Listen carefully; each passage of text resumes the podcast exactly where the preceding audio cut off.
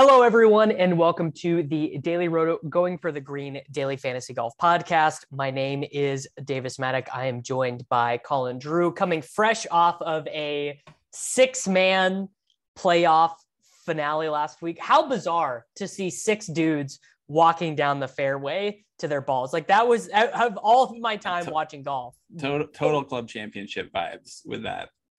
Just oh, big time. Yeah. Yeah. Massive, yeah.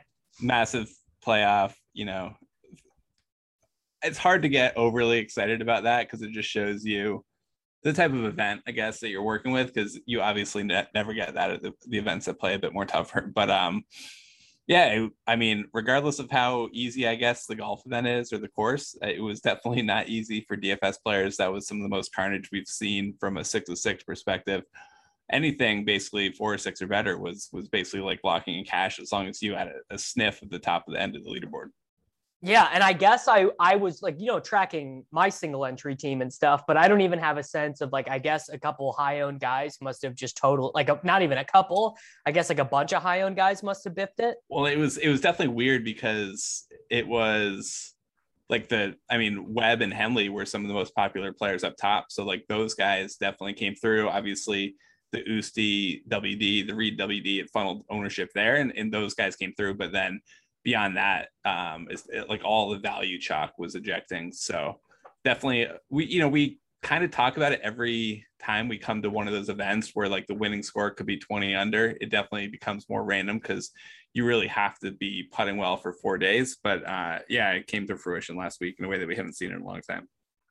Yep. Uh, this week is the beginning of the FedEx Cup playoffs. So if you love lots of uh, narratives, if you love lots of uh, special interest stories on the broadcast, you're going to get lots of them. This event is normal PGA Tour rules. So end of Friday, uh, T65 and uh, uh, you know top 65 and ties gets through. That is you know everything as normal. I suppose that uh, that's you know when we get to next week, we can talk about changes in the format and everything from there because that'll give us a week to learn the rules and and figure out exactly who is getting through. I know that like there's like bonus points given to the winner of this. Uh, this event and the next event are th- these are the ones that Bryson won back to back when we we first became aware of Bryson. So yeah, I guess he's got that going for him when he doesn't seem to have all that much else going for him. Obviously, a super strong field this week at the Northern Trust Open. Uh, how are we viewing this golf course relative to the average PGA Tour golf course? Yeah, it's at Liberty National Golf Club. They last played the Northern Trust here in 2019. Uh, Patrick Reed won that year. Um, but in general, this has been a course that has rewarded driving distance to a slightly greater degree than driving accuracy, and even more than a typical PGA Tour course. Uh, it's also been a course that's rewarded approach play and putting. So uh, I think what we've seen just in general is you're going to get the cream kind of rising to the top, winning score probably around 15 under par. Um, so not uh, not an easy course, but not we're not talking like a U.S. Open setup either. Um, and yeah, I mean, I think it's going to favor some of the longer players, especially when you get into like the value range a little bit. Yeah. All right. So at the top, we have Jon Rahm. We have DJ with maybe the worst projection I've ever seen him at. He's sitting at 11,000. Jordan Spieth, 10.8. Xander at 10.6. Uh, we have Collin Morikawa at 10.4, Brooks 10.2, and Rory McIlroy rounds out the 10,000. I will just say from like a slate texture perspective, the top of the board featuring so many negative values is fascinating from how do you build because like let's say you know data golf not a big fan of dustin johnson this week but he still is holding 3% win equity. You know, Data Golf, not a big fan of Brooks Koepka, still holding 2% win equity. Not, not a big fan of even someone like Abraham Ancer, but still holding real win equity. So that, uh, you know, that, that is very interesting from a roster construction perspective. Definitely. And I, I think the way that they kind of see things right now in the golfing world is it's Jon Rahm and then it's everybody else. And um, even just putting aside their projections and probabilities right now, if you look over the past three months, you know, Rahm has on average gained 3.2 strokes on the field. It's nearly 0.8 strokes better than the next closest person, which is Jordan Spieth. And the difference between that is about the same as Jordan Spieth and like the 20th golfer in the world. So he's really put quite the distance between himself and the other players. And then the, the same thing on tee to green is like he's nearly 0.4 strokes better than the next closest tee to green. And again, it's a pretty big gap between, you know, number two and number 10. It's kind of this. So Rahm has definitely distanced himself for the past three months. And I think that is kind of what you're seeing reflected in the value rankings a little bit as well.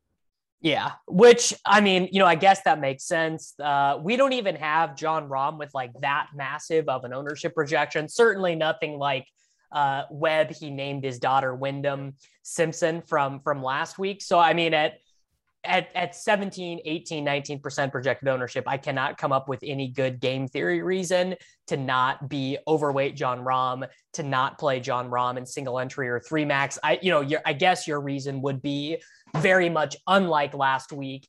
There is not going to be value, you know, guys at 7,200 that you feel really good about because as the field gets stronger, obviously that means it's harder for guys who are not as good to make the cut or to make a run.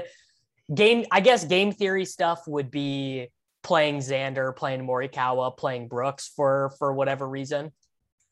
Yeah i think that's probably the case. Um, they do have Spieth and morikawa kind of the next closest in the field and uh, both of those guys are um, well like morikawa typically targeting unaccurate courses and i don't want to overrate the distance this week it definitely matters more than a typical event, but it's not like Bethpage Black where it's going to completely block out a good chunk of the field. Like we said, Reed did win the last time here. So um, I think those are kind of the next guys that you'd be looking at.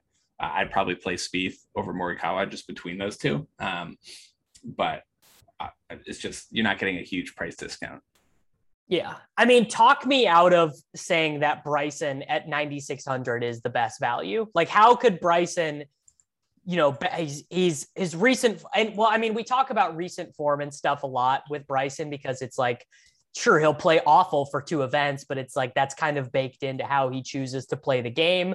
So I feel like it's it's harder to like uh, for me with Bryson, I feel like it's harder to really get a sense of recent form because he can just show up and you know be the best tee to green player on tour, kind of out of nowhere. But I would certainly rather play Bryson than JT, who is just making a bunch of pars. I would rather play him than Morikawa.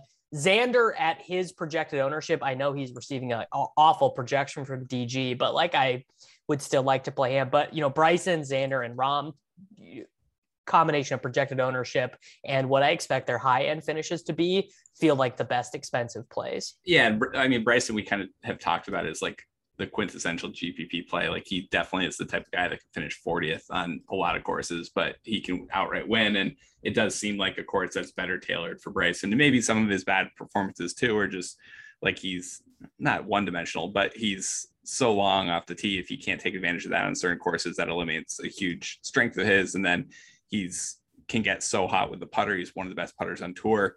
And that's also a volatile week to week thing. So he does set up as a lot of volatility. And I think if you're getting a, a price discount, a little bit of an ownership discount, it does seem like uh, the type of course I think Brian, buying Bryson would make sense on. I actually don't know if Data Golf incorporates the Olympic stuff into their projections at all. So, I mean, you could make an argument maybe that Xander, his baseline is a little bit under where it should be. You could also potentially write off a little bit of the WGC performance last week as hangover from the Olympic, literally and, and physically, and just the tight turnaround time. So, um, yeah, I agree. I'm a little higher on Xander than the projection as well. And if the field is not going to be there, which they typically have been on Xander, then I think that's a good opportunity. Yeah. So, I mean, do you have any more thoughts on the high end of guys before we dig into the mid 9,000s? No, I don't think so. I think we covered the the main talk, talking points there. Yeah. All right. Uh, this next range of guys: Hovland nine five, Ancer nine four, uh, Scottie Scheffler nine three, Patrick Cantlay nine two. Huge ownership on Daniel Berger, projected at ninety one hundred. Not very much ownership projected for Hideki Matsuyama at nine thousand. I mean, I guess I would just say intuitively harder golf course, longer golf course, I would be um I would be interested in pretty interested in Cantlay. Yeah, I, I would also say I'm pretty interested in Hideki. Um, I, I, didn't feel like I mean the miscut last week. I'm I'm fine writing it off. I didn't. It seemed like a weird event for him to play. I don't think we were surprised by Reed and Louis pulling the plug. I'm not sure why Hideki was playing necessarily, but uh, before that, like second at the WGC FedEx, St. Jude, the Olympics, he was top five, uh, major champion, obviously, and he's going to be the lowest owned of this group. So I think it's a pretty big bunch between like basically like Paul Casey all the way up through Hovland. I think they're all pretty close, and I'm fine playing a little bit of the ownership game between these guys. Yeah, you know, I think that uh, I think that makes some sense. I mean, 20% own Daniel Berger at this slate, probably not gonna, probably not gonna do it for me. Um, and then this next range, I, I feel like this has become increasingly common, but all of the best value plays that get overowned, but like, you know, you kind of have to just play, you kind of have to hold your nose and play guys at 15% ownership who you never would have played at 15% ownership uh, when all things else were equal, you know, two, three years ago in DFS. But then the next range of guys, we have Webb, English, Casey, Cam Smith, Adam Scott, who like randomly was playing well last week for the first time in forever. Uh, you know, Tony Finau. Finau is Finau at 8,200 looks pretty underpriced to me, actually.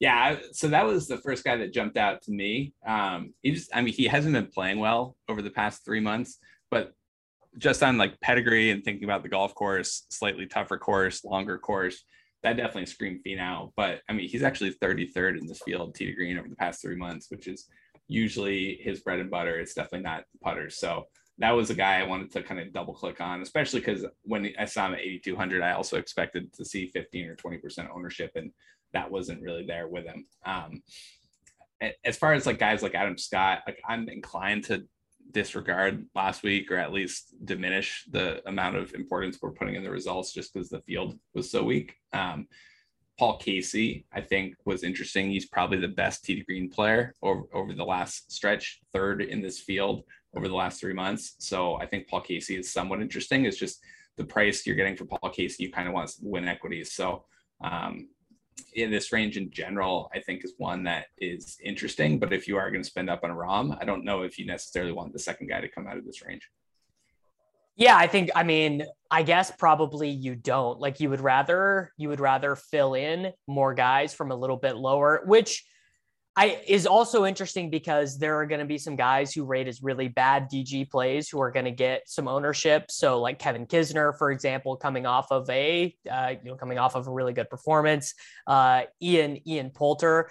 What about uh, what what are you doing with this insane relative insanely relative projection on Tyrrell Hatton? 15% ownership, also the highest the highest value guy by data golf stuff right now. Like that, that feels like a spot where I can just say, I think he rates as a really good play for MME. Like even, even at that ownership, I think like the combination of long-term form, data golf projection still feels like you can play him at 15%. Yeah, it's interesting. I mean, his his form's not elite, like miscut at the US Open, top 20 at the Scottish, miscut at the Open Championship, top 20 at the WGC. Um, I get it. I think projection is driving the ownership there. Probably a better play than Jason Kokrak, who's basically the same price, same ownership. Uh, but I have to think that if you're going with the Englishman, Matt Fitzpatrick at 5%, it has to be a better play than Hatton at 15%. Yeah, no, I, I def, I think you are, I think you are almost for sure correct about that. Um, some of the other guys down in this range, Kokrak, I mean, so like, I think probably you don't want to play like Kokrak and Tyrrell Hatton together, like mid-range chalk, where like you know what their low end finishes are really bad. Like those guys, you would you would certainly not be surprised if Jason Kokrak missed the cut at a FedEx playoff event, right? Um, but then there are other guys here who have similarly good projections who are coming in really low owned. In particular, we have Sergio Garcia projected very strongly, and we have Kevin Streelman projected really strongly. Both of those guys look pretty good to me. I think this is the first time that you've touted Kevin Streelman on this podcast. Well, I, I like because as I am less, th- and this happens with all sports when you are less micro ingrained. Like one, I am playing single entry in three max now, and this happens with baseball too. Like I'm not, I'm not watching these games every single day, so I'm more just like I have less like strong player takes. Like oh, Kevin Streelman is not long enough at this golf course, but like yeah. Data Golf is doing much more strenuous work than I am. So I'm more inclined if I'm not as tuned in to like, oh, I, I'm watching Kevin Streelman and he doesn't look like the type of guy who can do well at this golf course. But like the data says he's good and he's low owned. And so like whatever, it's fine. Yeah, fair enough. Um, I think Sergio Garcia, Keegan Bradley, two of the guys that jumped out, top 10 tee to green, obviously egregious putters, both of them. Um, but I think you're getting in the price range where you can mix those guys in at like, I guess Sergio will be like five to 10%, but Keegan should be around 5% ownership. Uh, both of those guys have like on average around 20, 22% top 20 odds. So I think in that range, it's okay. Uh, kind of feel like you're getting similar golfers a little bit cheaper. Uh, so I guess like Johnny Vegas at 7,100 was one of the other guys that jumped out from a value perspective, or the Gary Woodland and Charley Hoffman both at 7K. Yeah, yeah, I guess I guess that makes um, a fair amount of sense. What about uh, what about Cameron Tringali, another another noted data golf favorite? Yeah, and I, I don't really have any commentary for Tringali beyond beyond the projections, right? Like he's a guy that always seems a little higher than I'd expect, but um, I, I think he's done pretty well. I don't have a personal opinion on him.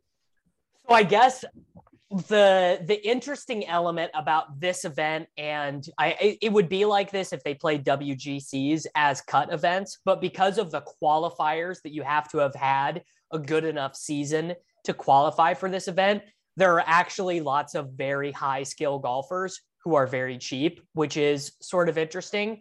Um, and some of those guys, like I'm sitting here looking at the projections, you know, Ortiz would be one of them. Um, you know, I think Maverick McNealy would be one of them. Talor Gooch, Brendon Todd, Lucas Glover. And because of the the strength of the field and the way that uh, you know the way the salaries are breaking out, like they're they actually are not plus value projections. Like you look at Lucas Glover and the projections, and he's a negative value. You look at Adam Hadwin, and he's a, a negative value in the projections. But I wonder if it's kind of like th- those guys are victims of field strength, but they are like those guys are still good golfers with good high end finishes in them, right?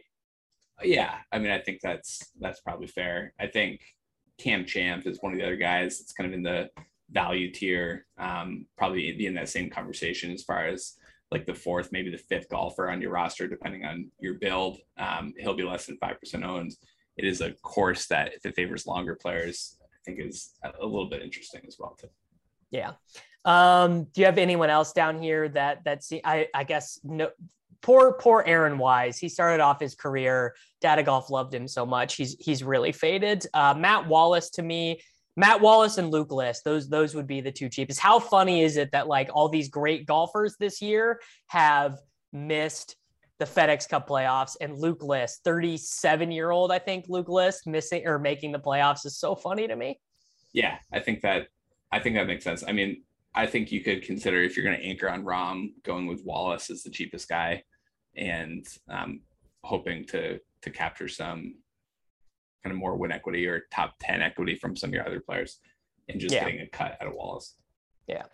Makes sense to me. Uh, all right, let's take a look at the betting markets. Of course, Data Golf has Rahm as such an overwhelming favorite that there's not a ton there. However, the FanDuel Sportsbook is hanging a 29 to 1 on Bryson. Data Golf has him as like 25 to 1.